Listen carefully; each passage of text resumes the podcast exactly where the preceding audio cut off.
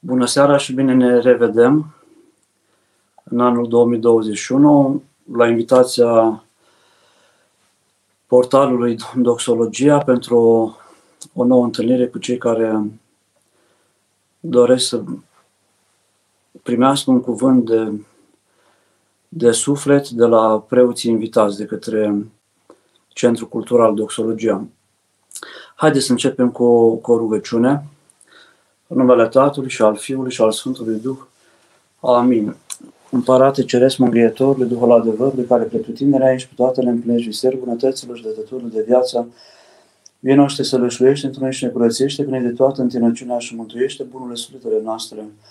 Slavă Tatălui și Fiului Sfântului Duh și acum și pururea și în vecii vecilor. Amin. Doamne, uriește, Doamne, uriește, Doamne, uriește. Pentru rugăciunea Sfinților Părinților noștri și ale Sfinte Cuvioase Paraschiva de la Iași, Doamne Iisuse Hristoase, Dumnezeu nostru, miluiește-ne și ne mântuiește pe noi. Amin. Bine ne reîntâlnim. Tema pentru seara aceasta a fost propusă, uh, titlul temei din seara aceasta uh, propus de către portal este Un an nou, un nou început, ce facem cu sufletele noastre. Suntem deja în a doua parte a primei luni a anului 2021 și uh, deja ne familiarizăm cu prin adrese cu cifra aceasta 2021 și um, ne, ne întrebăm cum va fi.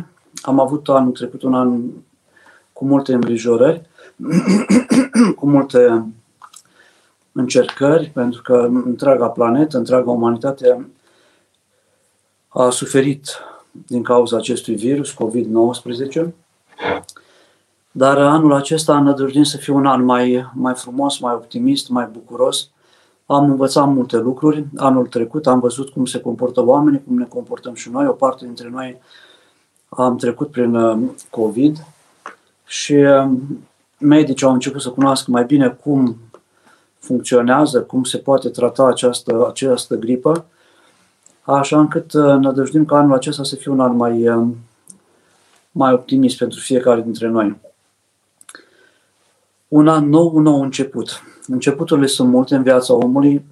Odată cu primul început este nașterea omului, un al doilea început putem spune că este botezul pruncului. Sunt o zeci de începuturi, sute de începuturi pentru fiecare dintre noi, începând cu, cum spuneam, nașterea, botezul, mersul la grădiniță este un început, mersul la școală, începutul um, învățării, scrisului, a cititului, um, începutul unor studii, cum ar fi liceu sau o facultate, căsătoria, nașterea de prunci, um, a învăța pentru a dobândi un carnetul de șofer sau pentru a dobândi o licență sau pentru a dobândi un um, certificat sau o diplomă, toate au un început.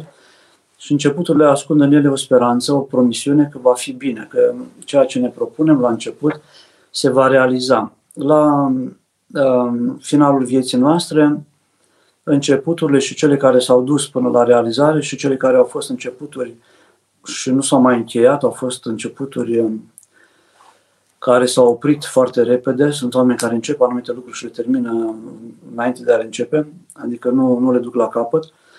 Um, la finalul vieții toate începuturile se încheie și um, este un ultim început și cel mai important pentru viața omului începutul vieții veșnice, după momentul în care omul este judecat de către Dumnezeu și um, la momentul când trece în partea cealaltă. O mulțime de începuturi și anul acesta este un, un alt început. Sperăm că anul acesta să fie un început uh, um, cu bucurie și um, e foarte important să ne propunem noi cum să, cum, la început cum să decurgă anul acesta și mă gândeam că ar fi bine dacă am reușit ca anul acesta să folosim cuvintele mai frumos, să fim mai generoși, să fim mai răbdători, să ne rugăm ceva mai mult, să folosim mai bine timpul, să, în general, să trăim mai frumos și mai bucuros. Și este bucuria nu este o, o recomandare pentru creștini, bucuria este background-ul vieții creștinului sau constante a creștinului. Spune într-un cuvânt pentru uh, sărbătoarea învierii, uh, Alexandru Schmemann, că bucuria nu este accidentală sau întâmplătoare în viața creștinului, se poate petrece când, știu eu, duminica sau de ziua, la ziua nașterii, ci bucuria face parte din viața noastră în fiecare clipă și un creștin bun este un creștin bucuros, un creștin care are în adâncurile lui sădită nădejdea învierii. Toată bucuria creștinului se fundamentează, de fapt, pe învierea Mântuitorului nostru Iisus Hristos, care înviere promite viața veșnică. De aceea, creștinul um, rămâne bucuros și rămâne optimist chiar și în momentele cele mai grele. Și um, vedem în viețile Sfinților o mulțime de, um, de Sfinți care, a căror prăznuire este în momentul morții și descrisă moartea lor, trecerea lor, nu ca pe ceva îngrozitor, ca ceva foarte trist, ci ca un moment în care ei au reușit să biruiască moartea, să biruiască păcatul, să biruiască minciuna și să dobândească viața veșnică. Chiar dacă au fost martiri torturați și apoi omorâți, ei au avut în, înaintea ochilor, în inima lor, credința lor a fost în înviere și atunci au depășit cu, cu ușurință um, momentele grele. Am auzit la cineva de curând spunând că de la Cluj că a fost uh, viață și înainte de Revoluția franceză și după Revoluția franceză și înainte de primul război mondial și după primul război mondial și înainte de perioada ateie comunistă și după 89 a fost viață și spunea el va fi viață și a fost viață și înainte de COVID și va fi viață și după perioada aceasta în care, cum spuneam, întreaga umanitate suferă uh, din cauza acestui virus. Um, nu a fost viață înainte de Dumnezeu, spunea el, cu toate că este impropriu spus, pentru că nu există un, un moment în care Dumnezeu să nu fie existat și nu există viață fără Dumnezeu.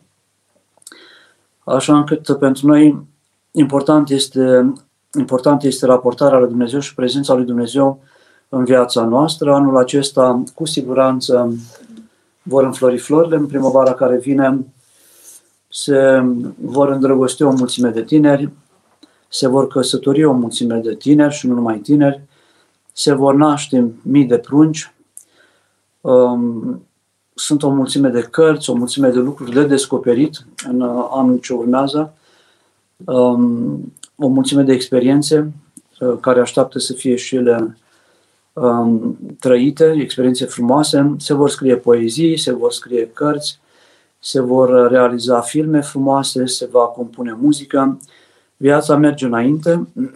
Este, este important modul cum ne raportăm la clipele uh, și încercările grele uh, ale vieții, dar recomandarea și scripturistică este aceea de a ne bucura. Bucurați-vă pururea, găsim la 1 Tesaloniceni, capitolul 5, rugați-vă neîncetat, bucurați-vă pururea, rugați-vă neîncetat, și apoi spune, dați mulțumire pentru toate, Sfântul Apostol Pavel, căci aceasta este voia lui Dumnezeu pentru Iisus Hristos, pentru voi. Izvorul bucuriei este rugăciunea, putem deduce de aici, de la, din cuvântul Sfântului Apostol Pavel. Um, bucurați-vă pururea, rugați-vă neîncetat. Rugăciunea este un izvor de bucurie, Scriptura este izvor de bucurie, credința creștinului, creștină ortodoxă este un izvor de bucurie, Um, întâlnirea cu oamenii este izvor, uh, oamenii lui Dumnezeu este izvor de bucurie. Um, înțelegerea măriției lui Dumnezeu din creația sa, din munți, din flori, din câmpiile înflorite sau um, bogate în lanuri. Um, cerul este izvor de bucurie atunci când vedem, în toată creația vedem pe Creator. Așa încât anul acesta um, nădăjduim și sperăm să fim creștini care avem nădejdea învierii și care avem bucurie în inimile noastre și care depășim uh, situațiile uh, care vor fi și anul acesta dificile cu, cu mai multă putere. Uh, starea de spirit a omului și bucuria starea de, de, de voioșie, buna dispoziție a omului și bucuria nu este bucuria nu este um, sau tristețea um, sunt determinate din afara noastră. Noi alegem să fim bucuroși sau să fim triști. De noi ține uh, să avem zile frumoase sau să, uh, să trăim morocănos, supărat, măhnit. Uh, dar dacă reușim să, să dobândim această bucurie, spuneam, starea de bine, starea de, de, de voioșie, este, aduce niște avantaje.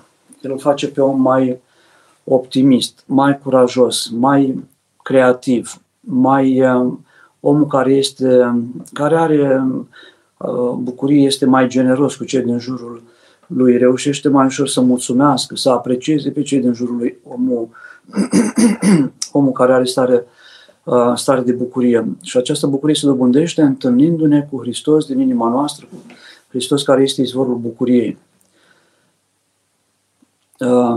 Dumnezeu este dragoste, pace și bucurie în Duhul Sfânt. Ne spune tot Sfântul Apostol, dragoste, pace și, și dreptate. Deci, dacă ne întâlnim cu Dumnezeu, avem și pace, avem și dragoste, avem și bucurie și suntem și oameni ai dreptății. Și omul care, care, are, care are pe Hristos în, în inima lui, care are speranță, care are bucurie, reușește și să aprecieze frumosul mai ușor din jurul lui, să fie uh, să poată recunoaște într-un om care are valoare, valoarea aceluia, să admire pe omul care are uh, daruri, care a creat ceva foarte frumos, a aprecia pe cineva, a admira pe un om care a făcut ceva frumos, este un exercițiu de smerenie. Omul care nu se smerește se apreciază pe el mai mult. Nu reușește să îi aprecieze pe ceilalți pentru că el se consideră mai mare decât ceilalți și nu ceilalți sunt uh, mai speciali decât el. Um, deci bucuria are multe roade și are multe, um, aduce multe, spuneam, multe avantaje în, în viața omului și merită căutată și merită cultivată. Starea de bucurie nu înseamnă o stare de extaziere fără niciun motiv. Um, este bucuria cea sănătoasă, vorbim despre ea, ce este rod al lucrării Harului Dumnezeu în inima omului. Și um, cred că cel mai ușor să lucrează acest har, de aici poate pleacă toate, prin rugăciune. Dialogul nostru cu Dumnezeu uh, inspiră și fapta bună și inspiră și alte Um, cultivarea altor daruri pe care fiecare om le, le are în inima lui. Cineva spunea că omul nu are bucurie pentru că nu se întâlnește cu adâncul din el, cu Dumnezeu din el. Rămâne în exterior și nu mai reușește să ajungă la izvorul bucuriei care este Hristos din inima, uh, din inima omului. Pe când eram student, uh, un profesor ne spunea că uh, la arabi, când este ziua cuiva, se spune la mulți ani pentru ziua de astăzi, pentru că ziua de astăzi este prima zi a vieții tale. Și apoi completa, ziua de astăzi este prima zi a vieții tale pe care o ai de trăit de acum înainte. Noi putem spune că astăzi este prima zi uh, a vieții noastre pe care o avem de acum înainte și această primă zi merită să fie trăită și frumos și cu bucurie și cu, și cu Hristos și dacă facem lucrul acesta, dacă reușim să dobândim bucuria și eu cred că la majoritatea creștinilor bucuria a noastră, a românilor, bucuria este, este firească și um, ea se pierde, poate fiecare copil este bucuros doar și pentru faptul că el trăiește, care viață în el. Noi pierdem bucuria, ne îndepărtăm de noi înșine, ne îndepărtăm de oameni, ne îndepărtăm de Dumnezeu pe traseul vieții și aceasta datorită păcatului. Omul care uh, se pierde în păcate, în patim, se îndepărtează de Dumnezeu și pierde izvorul acela al, uh, al bucuriei. Sfântul, uh, Sfântul Apostol Petru are câteva cuvinte care îndeamnă la bucurie. și el ne spune la 1 Petru, capitolul 4, Pentru că sunteți părtași la suferințele lui Hristos, bucurați-vă, pentru că așa la arătarea slavei lui să vă bucurați cu bucurie mare. Omul care îl are pe Dumnezeu nu poate decât să se bucure. Și el spune mai departe, de sunteți ocărâți pentru numele lui Hristos, fericiți sunteți, căci Duhul Slavei lui Dumnezeu se odihnește peste voi. Apoi, în altă parte, în capitolul 1, uh, 1 Petru, ne spune pe el, fără să-l fi văzut, îl iubiți. Într el, deși acum nu-l vedeți, voi credeți și vă bucurați, cu bucurie negreită și preamărită, dobândind răsplata credinței voastre. E clar că uh, al avea pe Dumnezeu în inima noastră, pe care nu-L vedem, sunt puțini oameni care au avut șansa de a-L vedea pe Dumnezeu, este rod al credinței noastre. Dar în virtutea acestei credințe, Sfântul Apostol Pavel ne îndeamnă să, să ne bucurăm. Și îndemnul, îndemnul, îndemnul meu pentru, pentru, pentru anul care urmează este acela de a fi, cum spuneam, mai generoși, mai buni, mai mulțumitori. Duminica trecută am, am ascultat cu toții la Sfânta Liturghie Evanghelia în care s-a vorbit despre cei 10 leproși care au fost uh, vindecați de către Mântuitorul și vedem în Evanghelie că doar unul dintre ei se întoarce și mulțumește Mântuitorului. Și Mântuitorul întreabă pe acela care era de al neam, de ce doar tu te-ai întors? Au ceilalți nouă unde sunt? O întrebare la care încă nu s-a răspuns, nu a, nu a primit, nu, am, nu s-a primit răspuns nici atunci în vremea Mântuitorului, nici până astăzi. De ce oamenii uh, nu mulțumesc lui Dumnezeu pentru binele pe care îl primesc de la Dumnezeu? Sunt nemulțumiți și nu mai pot să vadă în această negurare a sufletelor lor frumosul din viața lor, din jurul lor, din prejurul lor, din tot ceea ce le oferă Dumnezeu în jurul lor. Se întreba și Dostoevski într-o lucrare de-a lui de ce o, sunt unii oameni răi, de ce au răutate în, în inima lor. Și apoi cred că problema aceasta a răutății, de ce oamenii au răutate, răspunsul este acesta păcatul. Omul care se îndepărtează câteodată, oamenii sunt botezați, primesc pe cetea darului Duhului Sfânt prin botez, dar um, um, se îndepărtează de Dumnezeu, nu trăiesc cu Dumnezeu. Apoi trăiesc firesc în obișnuințe rele, uitând de Dumnezeu și se întreabă apoi de ce nu au ghinion în viață, de ce nu le merge bine, de ce sunt triști, de ce nu se pot bucura, pentru că s-au îndepărtat de Dumnezeu. Răspunsul este foarte, foarte, foarte simplu. Cam acesta ar fi mesajul uh, și am, la final uh, a fost adăugată întrebarea aceasta, ce facem cu sufletele noastre? Le îngrijim, le înfrumusețăm sufletele noastre. Um, sunt fascinat tot mai mult de Sfântul Iosif Isihastu, de cuviosul Paisie um, Aghioritu, oameni care, și nu numai ei, care au practicat um, um, rugăciunea inimii. O rugăciune care nu este doar pentru um, călugări, ci este un dialog. Dialogul cu Dumnezeu îl poate avea oricine, nu doar călugării, ci fiecare creștin vorbește cu Dumnezeu despre viața lui, despre problemele lui. O rugăciune scurtă, Doamne Iisuse Hristoase, Fiul lui Dumnezeu, miluiește-mă pe mine păcătosul. Rugăciune care dacă este făcută cu atenție, cu trezvie și um, dacă în rugăciunea aceasta se intergalează și rugăciuni pentru părinți, pentru frați, pentru cei apropiați, adică cu binecuvântarea duhovnicului, uh, cei care fac această rugăciune și eu cred că foarte mulți au binecuvântarea duhovnicului lor, Doamne Iisuse Hristoase, Fiul lui Dumnezeu, miliește-mă! Doamne Iisuse Hristoase, Fiul lui Dumnezeu, miliește-mă! Doamne Iisuse Hristoase, Fiul lui Dumnezeu, miliește-mă! După ce se spun 20-30 de rugăciuni de ace- din acestea scurte, credinciosul uh, se poate ruga și bine este, dă Doamne sănătate și mântuire robului tău și îl numește pe tatăl său, Uh, dă, Doamne, sănătate și mântuire tatălui meu, Vasile. Dă, Doamne, sănătate și mântuire robului tău, Vasile. Dă, Doamne, sănătate și mântuire robului tău, Vasile. Apoi poate să se roage pentru un bunic. Odihnește, Doamne, cu drepții pe robul tău Ioan. Odihnește, Doamne, cu drepții pe adormitul robul tău Ioan. Odihnește, Doamne, și apoi iar, Doamne Iisuse Hristoase, Fiul lui Dumnezeu, miliește-mă. Doamne Iisuse Hristoase, Fiul lui Dumnezeu, miliește-mă.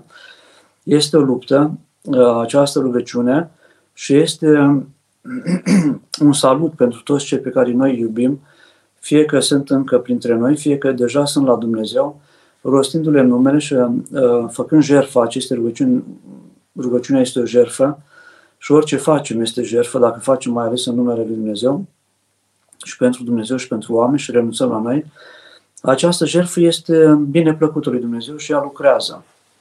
Aduce bucurie celor care, pentru care noi ne rugăm. O rugăciune care nu necesită bani mulți, nu necesită un loc neapărat special, amenajat, nu trebuie să mergem pe vârful unui munte uh, sau neapărat în catedrală. Ne putem ruga în camera noastră, ne putem ruga și la birou.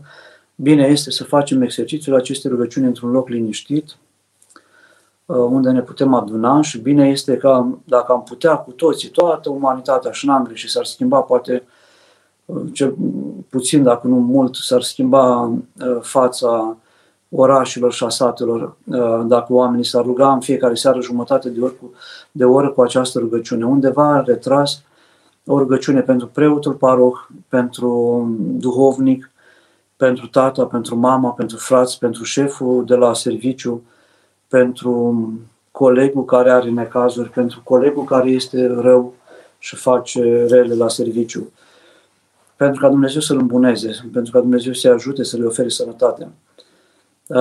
Această rugăciune, dacă am reușit să o realizăm, mai ales seara, ne-ar decanta și gândurile de peste zi. Sunt foarte multe informații în fiecare zi, foarte multă presiune așezată pe oameni din media, care vine prin intermediul televizorului, calculatorului, telefonului și oamenii au nevoie să se scuture puțin de zgura Uh, acestor multe informații care nu toate ajută sau majoritatea nu ne ajută, doar ne îngrijorează, ne apasă, pe cei mai slabi sperie.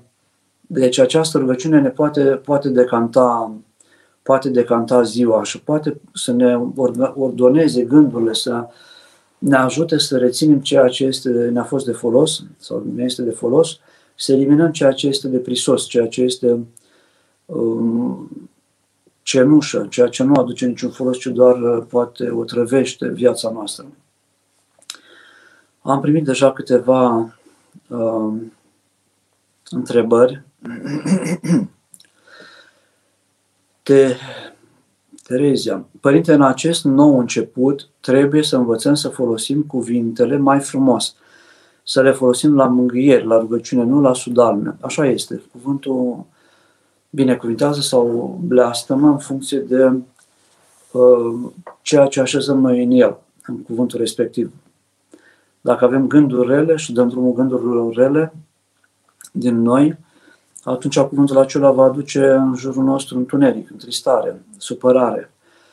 Dacă avem o bucurie interioară și uh, așezăm bucuria aceea în cuvinte, cuvintele din afară, care este în afară, transmit bucuria noastră interioară și poate mângâie pe cineva care este în întristare, în desnădejde.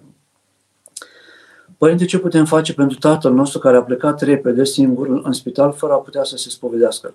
Singur și speriat. Ne rugăm pentru el, e primul lucru pe care îl putem face și îl putem face imediat. Ne dăjduim să iasă din spital, ne dăjduim ca această încercare să fie pedagogică și să-l ajute să se spovedească dacă încă nu, nu obișnuiește să spovedească, să fie mai atent cu viața lui, viața trece repede, oamenii mor uh, și bine este și frumos este să fim pregătiți pentru trecerea aceasta. Deci, în primul rând, rugăciune. Apoi, normal, na, fiecare, câteodată cunoaștem o asistentă și o rugăm să treacă să-l viziteze, dacă noi nu putem intra în spital. Um, ne informăm clar că nu stăm uh, foarte liniștiți, că avem pe cineva foarte drag în spital. Și încercăm să-l ajutăm cum putem, să-l ajutăm fără să, fără să greșim. Părinte, unde se află adevărul? Pe calendarul vechi sau nou? Asta e o întrebare. Dacă ești în Rusia, adevărul se află în Biserica Ortodoxă Rusă, care ține calendarul neîndreptat sau în Sfântul Munte, dacă ne aflăm unde se ține calendarul neîndreptat, acolo este adevărul lui Dumnezeu. Dacă suntem în România, sau în Bulgaria, în alte țări ortodoxe sau în Occident. Adevărul se află în Biserica Ortodoxă care ține calendarul îndreptat. Și aceste biserici ortodoxe sunt în comuniune între ele pentru că sunt în ascultare și slujesc împreună, se împărtășesc împreună, comunică. Dacă cineva s-a despărțit de biserică, chiar dacă ține calendarul nou sau ține calendarul vechi, uh, mândria, mândria îi desparte pe oameni de, de biserică și de Dumnezeu, chiar dacă el spune că este cu Dumnezeu, uh, tot ceea ce face el, fiind greșit, nu mai muncești mult și nu ai roade, pentru că nu ești în ascultare.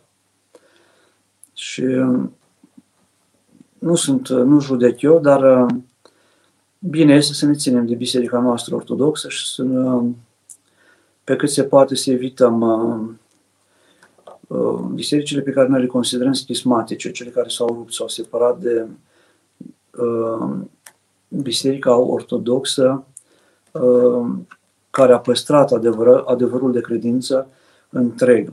Calendarul nu este o dogmă, este o convenție. Sunt, uh, sunt liturghii care, dacă noi facem liturghia acum seara, în Japonia s-ar putea acolo să fie dimineață și fac liturghia poate pentru o altă zi. Sunt uh, sfinți diferiți în același moment, sărbătoriți diferit pe glob, pentru că așa se întâmplă, având diferența aceasta mare de fusorar. Um, important este să rămânem în ascultarea bisericii, este foarte important.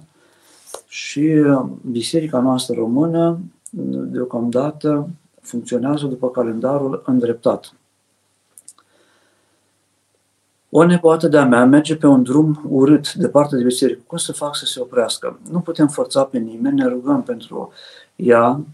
Uh, dacă încă nu a căzut în păcate mari, care să o despartă de biserică, putem uh, da unui preot și un uh, pomelnic să se roage pentru ea sau mai mulți preoți. Dacă a căzut în păcate mari, nu mai poate fi pomenită la uh, proscomidie. Um, ne sfătuim și cu un duhovnic care ne poate da un sfat, ține seama că va afla ce vârstă are, în ce anturaj se, se mișcă, trăiește și atunci, dar tot așa, în primul rând rugăciunea. Rugăciunea este o putere mai mare decât ne putem, decât înțelegem câteodată. Și de asta nu folosim, este o armă pe care nu folosim la, la valoarea pe care o are ea și la puterea pe care o are ea. Să ne așezăm la psaltire, să citim câteva catisme, toate cu binecuvântarea duhovnicului, um, să ne pregătim pentru Sfânta Împărtășanie. Câteodată, într-o familie, dacă cineva a luat-o pe căi greșite, cel mai bun lucru pe care putem să-l facem este să ne spovedim noi, ceilalți din familie. Se spovedește tata, mama, fratele acestei fete, se împărtășesc și această lucrare este de, de foarte mare ajutor pentru cel care, cum spuneți aici, s-a rătăcit, a luat pe căi greșite. și o putem opri. Cum să fac să se, să se oprească? Noi vrem să se oprească din păcat pentru că vrem binele, să nu să nu pățească ceva. Um, acum de curând am citit um, că o fată, probabil avea 90 ani, la școală, s-au jucat, s-au ciondănit, dar a lovit-o pe colega ei, care și avea tot 9 ani și și-a pierdut un ochi. Și um, au trecut ani, este mare, acea fată, și nu poate să se ierte pe sine că a făcut, că că a rănit-o pe colega ei, pe prietena ei și aceea a pierdut un ochi și a rămas toată viața fără decât cu un singur ochi. Uh, sunt greșeli care se fac câteodată și în copilărie. Noi spunem că uh, sunt, uh, copiii sunt um, nevinovați sau sunt de ea, păcate făcute în copilărie urmăresc omul întreaga viață. De aceea, un tânăr care greșește, o fată care greșește la tinerețe, poate purta urmele păcatelor ei și rănile acestea toată viața ei, ca o suferință morală, interioară, sufletească, uh, ca o rușine, ca o frică de judecată a lui Dumnezeu, pentru că nu știe dacă Dumnezeu a iertat-o uh, pentru acest uh, păcat. Deci bine este să îi ferim pe tineri de păcate pentru ca să nu plece răniți în viață. Binecuvântați, Părinte, cum scăpăm de grabă? Graba de a face orice, orice lucru până și rugăciunea. Graba în lucruri. Eu cred tot la fel, că rugăciunea aceasta scurtă a inimii, cum o numim, ne ajută să, să trăim mai, să ne organizăm la nivel mental, prima dată, și apoi să ne organizăm și viața. Când ne-am organizat mintea, se organizează în afară și viața noastră. Și uh, atunci vom putea, probabil, cu ajutorul Lui Dumnezeu, o să reușim să eliminăm anumite lucruri care nu au relevanță pentru viața noastră, care sunt inutile. Cheltuind timp, energie pe lucruri care nu au, uh, nu sunt de folos pentru noi. Uh, este acest programel Quality Time, pe care îl pun studenții, am văzut pe cineva la Scoriaș, mai mulți, de fapt, studenți care și-au pus pe telefon programul Quality Time, să vadă cât timp folosesc ei aiurea pe Facebook, pe internet, pe telefon, uh, pe WhatsApp, pe toate programele pe care le au instalate într-o zi. Au rămas surprins să vadă că unii dintre ei cheltuie șase ore pe zi. Stând pe telefon, uitându-se pe YouTube sau vorbind la telefon și atunci de-abia văzând câte ore cheltuie, uh, omul se sperie uh, de cât timp pierde el. Om care se roagă începe să realizeze că a pierdut prea mult timp cu lucruri neimportante pentru viața lui și atunci poate să schimbe câte ceva, scoțând din viața lui lucrurile care sunt de, de prisos, are mai mult timp să facă rugăciunea sau ceea ce este mai important pentru el, mai întihnă, mai pendelete, mai cu răbdare nu știu, era un proverb în franceză, orică te grăbești, orică nu te grăbești, tot uh, același lucru îl faci, tot acolo ajungi dacă uh, nu poți să faci mai multe lucruri bine în același timp. Așa că faci mai puține lucruri bine într-un timp și acelea să rămână, decât să facem foarte multe lucruri și să nu rămână. Câteodată mă întreb și eu, dacă nu peste ani de zile, se vor descoperi tot felul de mașinării care vor lucra în locul omului. Deja sunt tractoare, sunt uh, utilaje, întreprinderi care înlocuiesc munca omului, munca pe care omul făcea mai de mult manual și se concentra foarte mult acolo. Acel timp a fost un timp pierdut dacă omul respectiv care lucra la strung, la freză, la o matriță, la nu știu ce mașinărie, nu se ruga, el a funcționat ca o mașină. El nu a, n-a fost persoană. Dacă n-a reușit să aibă o viață interioară în timp ce lucra, ești pe tractor, ești agricultor. Dacă nu reușești să te rogi, ești atent și la, la ceea ce faci, dar dacă nu reușești să câștigi timpul acela prin altceva, să ai o casetă, să asculți ceva, să te rogi într-un fel sau altul să meditezi, poate fi un timp uh, pierdut. Este un timp pierdut. Un timp care, în care nu suntem cu Dumnezeu este un timp pierdut. Andreea, Doamne ajută, Părinte, cum putem să înțelegem saltirea mai bine? Să rămână. Uh, sunt oameni care citesc psaltirea de zeci de ani de zile și descoperă lucruri noi în fiecare zi când citesc psaltirea sau din când în când, la câteva săptămâni, înțelesuri, alte înțelesuri în psaltire. Uh, psaltirea, ca și Noul Testament, ca și Sfânta Scriptură, se înțeleg și în funcție de stare de spirit pe care o ai atunci.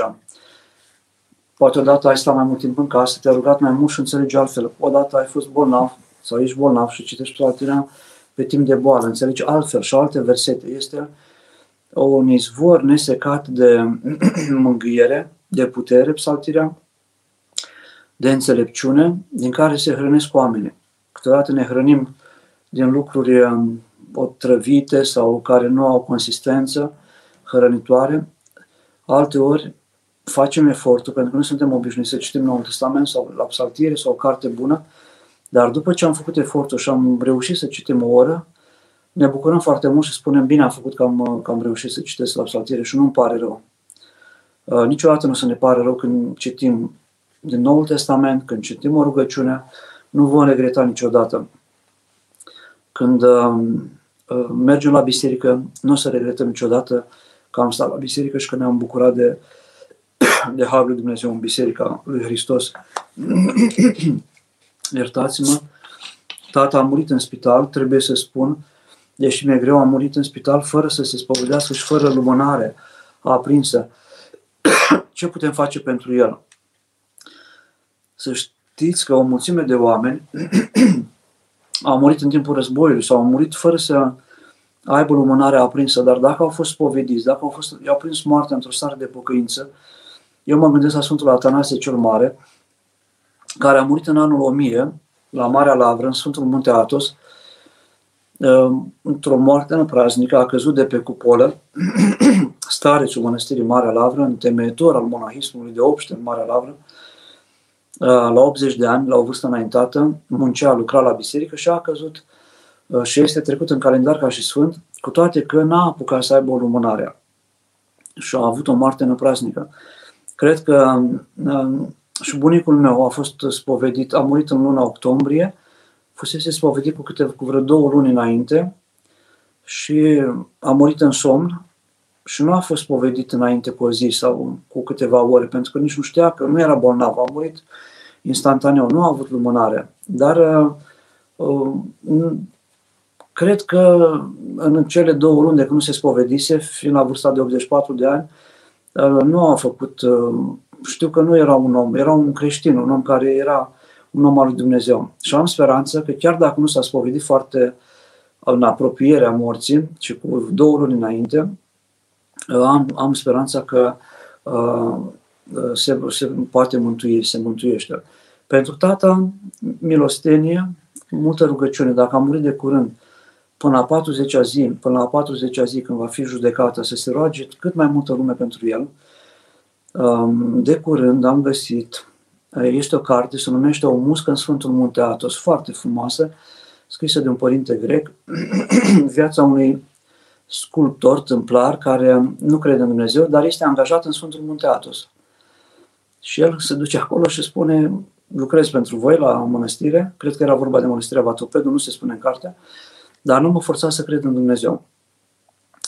Și arată pe parcursul la aproape 2 ani de zile transformarea acestui ateu care râdea de biserică, râdea de preoți, nu avea niciun, avea dispreț față de, de tot ceea ce ținea de biserică. Aici, în cartea aceasta, un părinte spune, uh, citându-l pe un alt, pe altcineva, că dacă a murit cineva, dacă știți că a murit cineva din prieteni, din apropiați, cineva cunoscut, lăsați orice treabă și rugați-vă neîncetat pentru sufletul lui, cât mai mult pentru sufletul lui, pentru că Uh, trecerea aceasta, momentul trecerii și al judecăților este atât de important încât uh, nu putem, nu putem să ne înțelegem ce înseamnă o infinitate după un moment al judecății, după moarte. O viață care nu se sfârșește niciodată după moarte. Toți oamenii care îl cunosc să se roage pentru el ca la judecată să primească un răspuns bun. Dacă nu au trecut uh, cele 40 de zile și dacă au trecut, dar mai ales dacă nu au trecut, să faceți rugăciune pentru și să-mi trimiteți și prin mesaj numele Tatălui, să-L pomenim și noi la, la biserică aici la noi. Și să, dacă a fost un om creștin, și să mai spovedea, și să mai împărtășea, și în ultima perioadă a avut o viață mai cu minte, să avem nădejde, ne rugăm pentru el, la Dumnezeu să-l ierte, să-l miluiască și să avem și nădejde. Ce părere aveți despre vaccinarea împotriva COVID-19? da, ce părere să am eu? Nu sunt medic, nu sunt ministru sănătății. Ehm, ne informăm și fiecare om va decide ehm, în dreptul lui ce va face și în funcție de locul pe care îl ocupă în societate. Probabil cei care lucrează în sănătate sau știu eu în anumite funcții, posturi în care au contact foarte uh, des cu oamenii vor fi mai uh, presați să se vaccineze, dar uh, ne rugăm, mai avem și răbdare dacă se poate, să nu ne grăbim și așteptăm să vedem ce, că Dumnezeu nu o să lase fără să ne descopere um, un răspuns legat de vaccinul acesta împotriva uh, COVID-19. Deci nu trebuie nici să ne impacientăm, nu cred că e plac lui Dumnezeu oamenii disperați, speriați, fără credință, care se impacientează din orice. Um, am mai spus și altă dată, Sfântul Sofronie Saharov de la Essex uh, spunea să nu ne, să nu ne temem. În, în vremurile întunecate, oamenii buni luminează și mai tare. Să nu ne temem când sunt vremuri grele în lume, pentru că sunt prilejuri de a face binele prilejul de a ne împrieteni mai strâns cu cei din jurul nostru, prilejul de a ajuta pe cei în boală, pe cei care sunt în suferință. Deci este o oportunitate. Putem gândi și în orice necaz ca și oportunitate. Marius, părinte meu a decedat copilul în accident rutier pe 2 decembrie, nu mai pot rezista până să văd acest început. Am avut doi cunoscuți, dintre care unul prieten care a pierdut un băiat în clasa 7 și 14 ani și celălalt a pierdut un băiat de 10 ani. Foarte greu, deci foarte, foarte... E, e ceva... E, e doar stând aproape de, de, de ei, fără să fiu eu tatăl uh, copiilor, um, simțeam uh, puțin, nu ca ei, dar puțin durerea lor. Depinde. Am văzut în multe uh, istorioare duhovnicești copii care au ajuns la Dumnezeu și care se roagă pentru familia lor de acolo din ceruri, mai ales dacă sunt uh, uh de vârste mici, cu puține puține greșeli în viața lor, uh, copii pe care mama sau tata sau cineva din familie a visat și care copiii le-au spus să nu se mai îngrijească pentru că ei sunt foarte bine. Într-o situație povestea, uh, copilul povestea unde se află. Uh, mamei descria, descria raiul, descria mulțimea florilor, a câmpurilor, a îngerilor deci, uh, este o, o judecată a lui Dumnezeu. Um, nu știm, încă nu înțelegem tainele acestea, de ce un copil um, este luat de Dumnezeu și sunt oameni care fac rele în lume și încă nu sunt luați de Dumnezeu sau Dumnezeu are răbdare cu ei pentru a se îndrepta. Um, uh, nu știm și nu ne băgăm noi în uh, să judecăm oamenii, Uh, ne rugăm, ne gândim, ne gândim cam cum ar gândi Dumnezeu, dar nu noi suntem judecători, nu, ne băg- nu suntem noi în locul lui Dumnezeu să judecăm lumea. Uh, dacă copilul este mic, să avem speranțe și nădejde mare, dacă a fost mai în vârstă, am, am cunoscut pe cineva, i-a murit băiatul uh, la 20 și ceva de ani într-un accident de mașină, și nici nu se spovedea, nici nu mergea la biserică și uh, părinții au suferit, suferă și acum foarte tare pentru că băiatul nu, nu l-a cunoscut pe Dumnezeu. Și suferința e mult mai mare când ai un copil care trăia în păcate, care se droga, trăia în desfrânare uh, și a murit uh, cu moarte năprasnică înainte de vreme și înainte de a avea timpul să se pocăiască, să se îndrepte. E și mai trist atunci. Dar și atunci și în acest caz nu, ne, nu, nu, nu suntem noi Dumnezeu să judecăm ce se va întâmpla, Dumnezeu știe și ne rugăm și atunci, oricum ar fi, ne rugăm pentru cei pe care i-am iubit din familia noastră, părinți, copii, frați, vecini, cunoscuți, îi pomenim.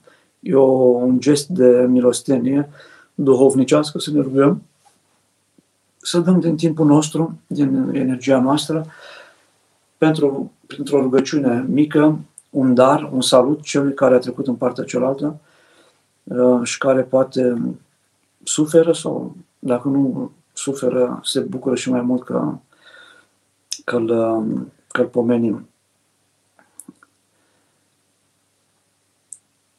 Cunosc o familie apropiată în care soției i-au fost legate trompele uterine la naștere din cauza unei probleme medicale la inimă. A fost ulterior operată la inimă, dar a rămas cu trompele uh, uterine legate. Ce sfătuiți să facă? Mulțumim. Dacă se poate să fie dezlegate, mai ales dacă este tânără și mai poate naște copii, uh, și am întâlnit cazuri, sunt femei care au cerut operația de dezlegare a trompelor. Pentru că se pare că uh, dar nu intru în medicină, dar se pot produce um, se face ovulația și nu se poate um, continua dezvoltarea ovulului și atunci este un avort și acela. Dacă el, uh, ovulul moare, chiar dacă are, știu eu, nu știu, câteva zile sau o săptămână, două, um, și pentru, pentru răspuns la întrebarea aceasta, um, trebuie vorbit personal Deci dacă se poate dezlega, se pot dezlega ca să, să aibă o viață normală, este foarte bine. Dacă nu, până la urmă își asumă medicii anumite greșeli.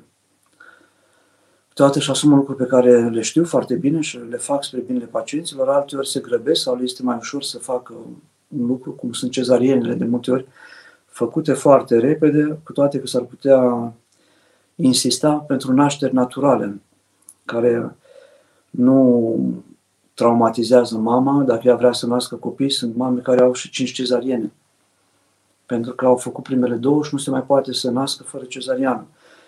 Um, și se îngrădește libertatea mamei uh, de către un medic care ar putea să muncească mai mult și să facă, să ajute la o naștere naturală decât să se grăbească și să o opereze pe o tânără sau pe o tânără, pe o mamă care dorește să nască. Recomandați să citim ca tineri mai multe cărți bisericești creștine sau beletristică normală.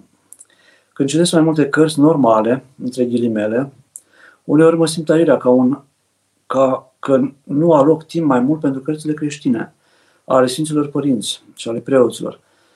Raluca. Am găsit foarte frumos în ora 25 scrisă de Virgil Gheorghiu, cred că este cea mai bună carte a lui, ora 25, de recomandat pentru toată lumea.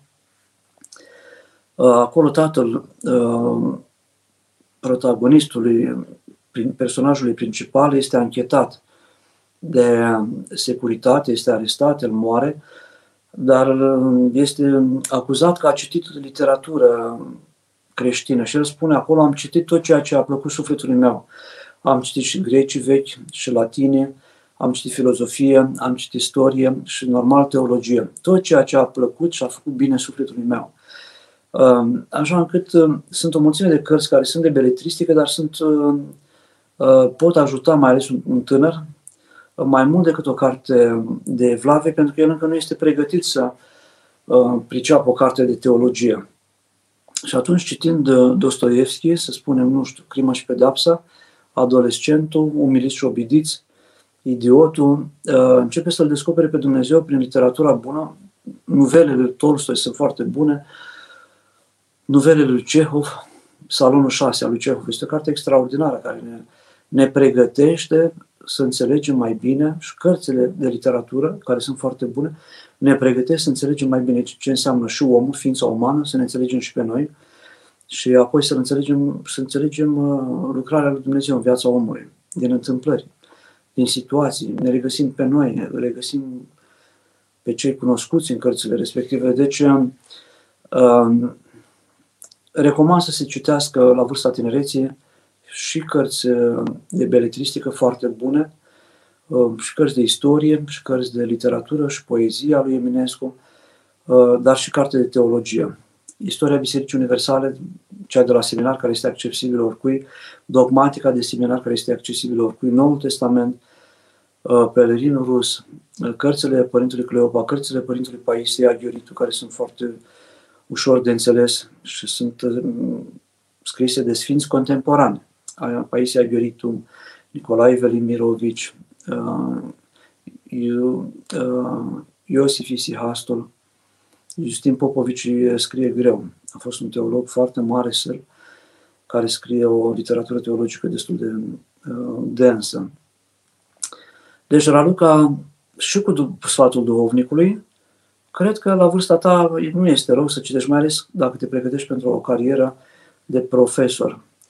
Părinte, am doi copii, îi cresc singură pentru că nu m-am recăsătorit. Cum să fiu o mamă bună? Sunt anumite situații care mă depășesc și simt că nu fac destul.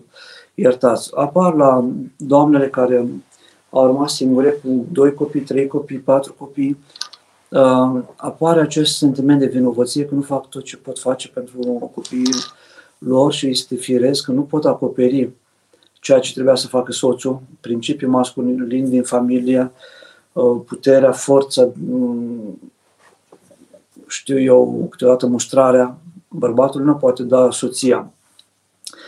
Dar uh, uh, câteodată apare în familie un unchi, un frate, un bunicul care suplinește mult din lipsa soțului. Rugăciune, câteodată trebuie să ne și smerim. Este și un efect al mândriei. Vreau să fac totul, vreau să fac totul pentru copii, vreau să le ofer totul, vreau să nu le lipsească nimic, vreau să fie totul perfect. Perfecționismul este uh, un um, fruct al mândriei. Și îngăduie Dumnezeu să mai greșim, să fim imperfecți, tocmai pentru a... Este proverbul acesta zicala englezească, nobody is perfect. Nimeni nu este perfect. Dumnezeu este perfecțiunea. Acum nu înseamnă să ne să acceptăm toate, nimeni nu este perfect și să acceptăm, dar să uh, ne smerim câteodată și să acceptăm că nu suntem noi cei care putem să le facem pe toate.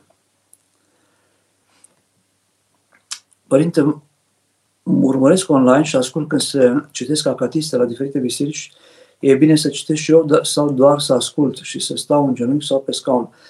Când nu este posibilitatea de a citi, este bine să ascultăm.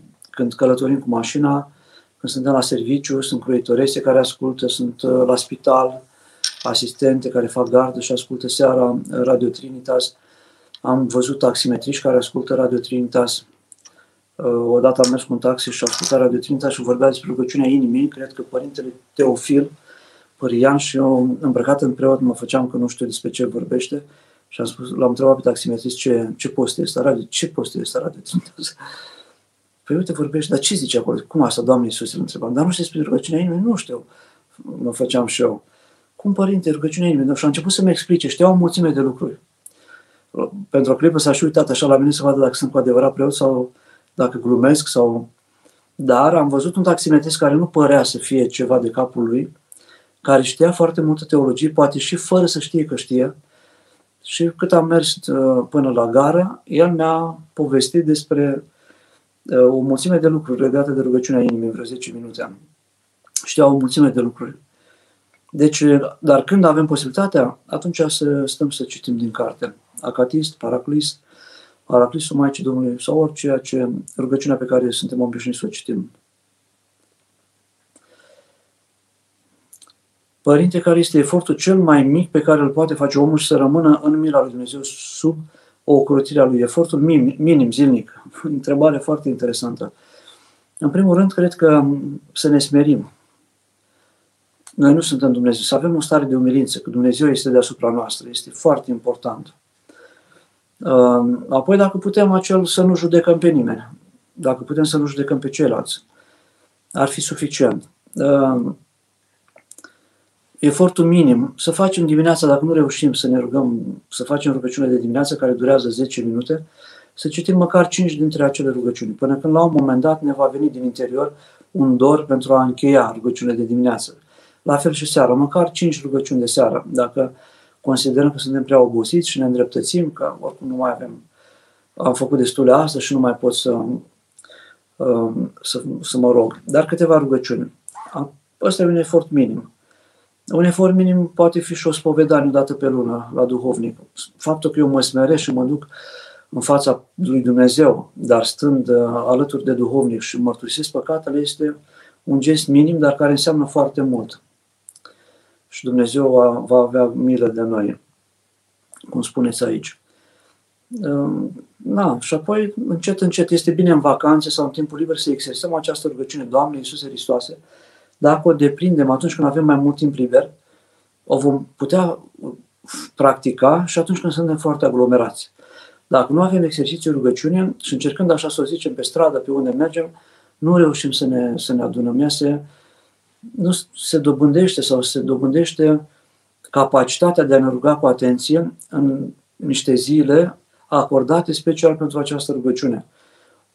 Un concediu în care eu vreau 3-4 zile să stau să mă ocup doar de suflet. Citesc încă o dată pe Leninul Rus pentru a mă reîncălzi. Am saltirea dimineața. Încerc să stau pe lângă o biserică unde se face Sfânta Liturghie dimineața. Merg la liturghie. Citesc din Noul Testament și apoi jumătate de oră, o oră, spun Doamne Iisus într-un loc liniștit fac un exercițiu, o cură de rugăciune și de viață duhovnicească. Amintirea măcar a acelei stări, când reintru în iureșul zilelor de serviciu și de program, cu familia, cu navete, cu mașină, starea aceea va reveni. Am ajuns undeva, am făcut un efort de a ajunge undeva. Și când am momente, cât de cât așa mai potrivite, iarăși mă duc acolo unde am ajuns. În următorul concediu urc și mai sus puțin fac un, un exercițiu, un efort de a, de, a, de, a, de a vorbi cu Dumnezeu de adevăratele, de a mă și spovedesc atunci, dacă vreau să fac o cură de șapte zile, de, poate reușesc să stau la o mănăstire chiar șapte zile undeva. Ce semnificație are lumânarea sau candela pentru ce, cei vii și morți? Adică cu ce ajutăm? Este un simbol al luminii, uh, lumânarea. Ați văzut că lumânarea, dacă ții inversia, lumina tot în sus merge. Uh, nu poți să ții și lumina în jos. Este o, un simbol al uh, înălțării către Dumnezeu. Noi avem pentru cei adormiți coliva, care se face dintr-o multitudine de babe de grâu fiert, pe care se așează lumânarea și apoi preotul și cu credincioși spune veșnica lor pomenire. Deci multitudinea sufletelor pe care noi le-am pomenit la parastas, închipuite în babele de grâu din colivă, alături de alte babe de strugure care sunt în vin, sticla de vin, cu lumânarea așezată se ridică spre ceruri. Lumânarea, în general, dacă este mai ales uh, alcătuită din ceară, din ceea ce este mai curat, Uh, de la albine, uh, ceară curată, uh, adusă la icoană, adusă la altar, este jertfa pe care poate să o dea creștinul și din punct de vedere material. Pentru că el dacă va cumpăra o lumânare de un leu, va rămâne și la biserică, va rămâne și la biserică ceva bănuți, pentru că el cumpără lumânarea de la depozit, de la protocopiat, cu un leu, cu, să spunem, cu 70 de bani, și rămân 30 de bani pentru biserică, pentru a plăti curentul electric, pentru a plăti un cântăreț.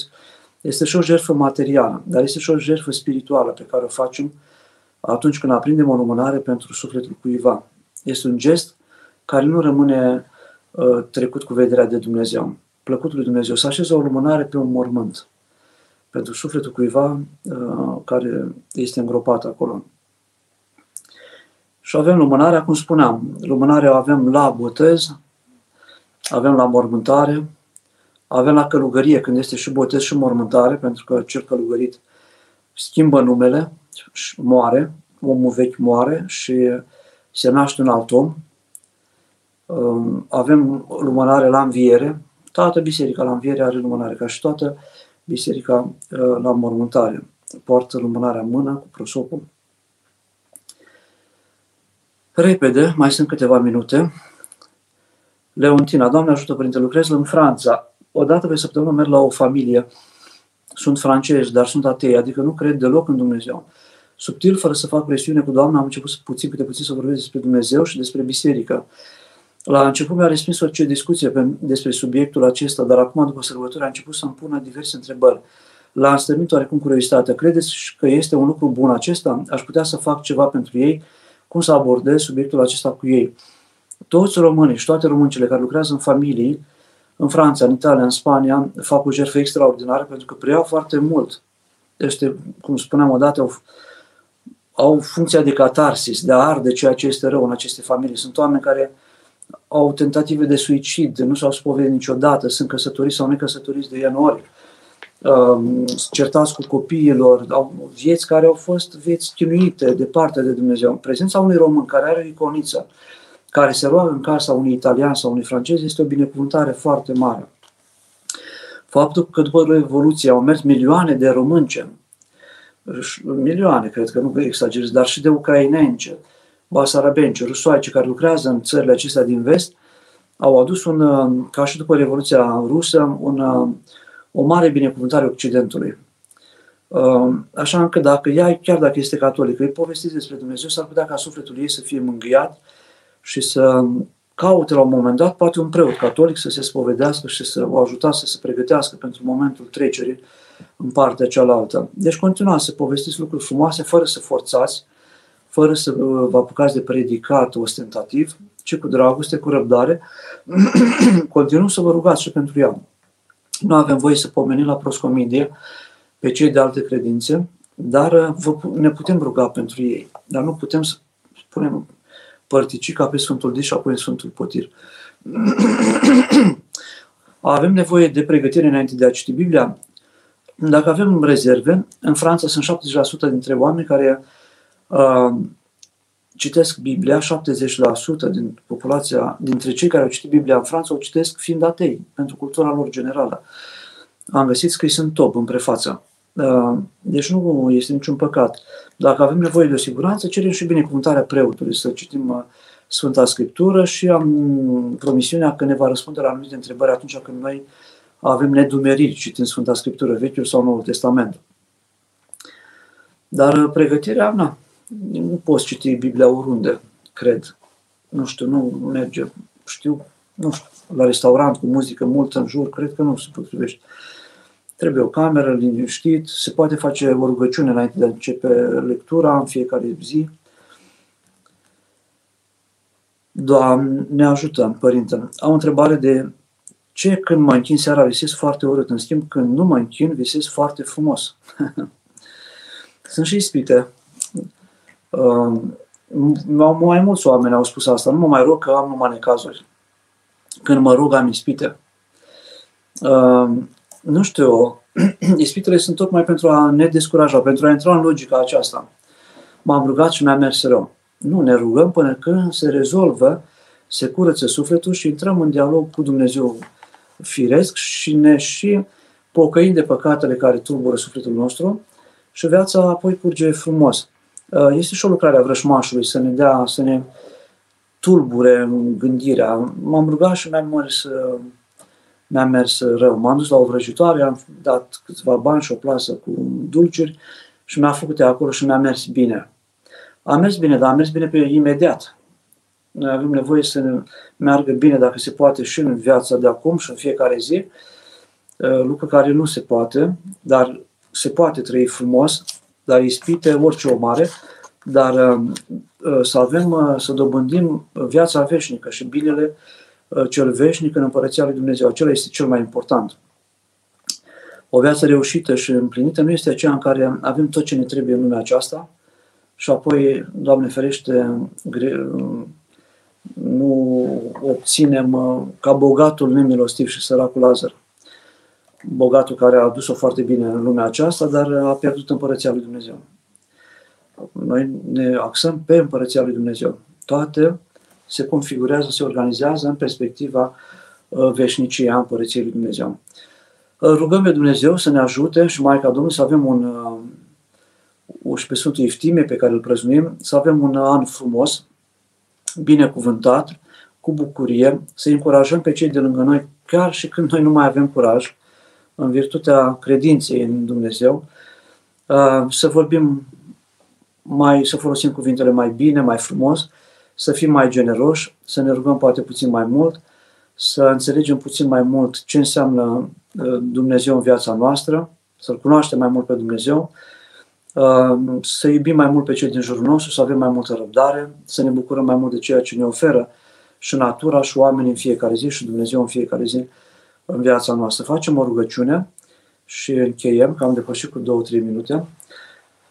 Slavă Tatălui și Fiului Sfântului Duh și acum și pururea și în vecii vecilor. Amin. Cuvine-se cu adevărat să te fericit pe tine, născătoare de Dumnezeu, cea pururea, fericită și prea nevinovată și Maica Dumnezeului nostru, ceea ce ești mai cinstită decât de heruvimi și mai mărită fără de asemănare decât serafimii, care fără stricăciune pe Dumnezeu, cuvântul a născut pe tine cea cu adevărat născătoare de Dumnezeu te mărim. Slavă Tatălui și Fiului Sfântului Duh și acum și pururea și în vecii vecilor. Amin. Doamne miliește, Doamne miliește, Doamne miliește. Pentru rugăciunile Sfinților Părinților noștri, ale Sfinte Cuvioase Parascheva de la, de la Iași, ale Sfântului Eftime cel Mare, Doamne Iisuse Hristos, Dumnezeu nostru, miliește și ne mântuiește prin noi. Amin. Seară binecuvântată tuturor!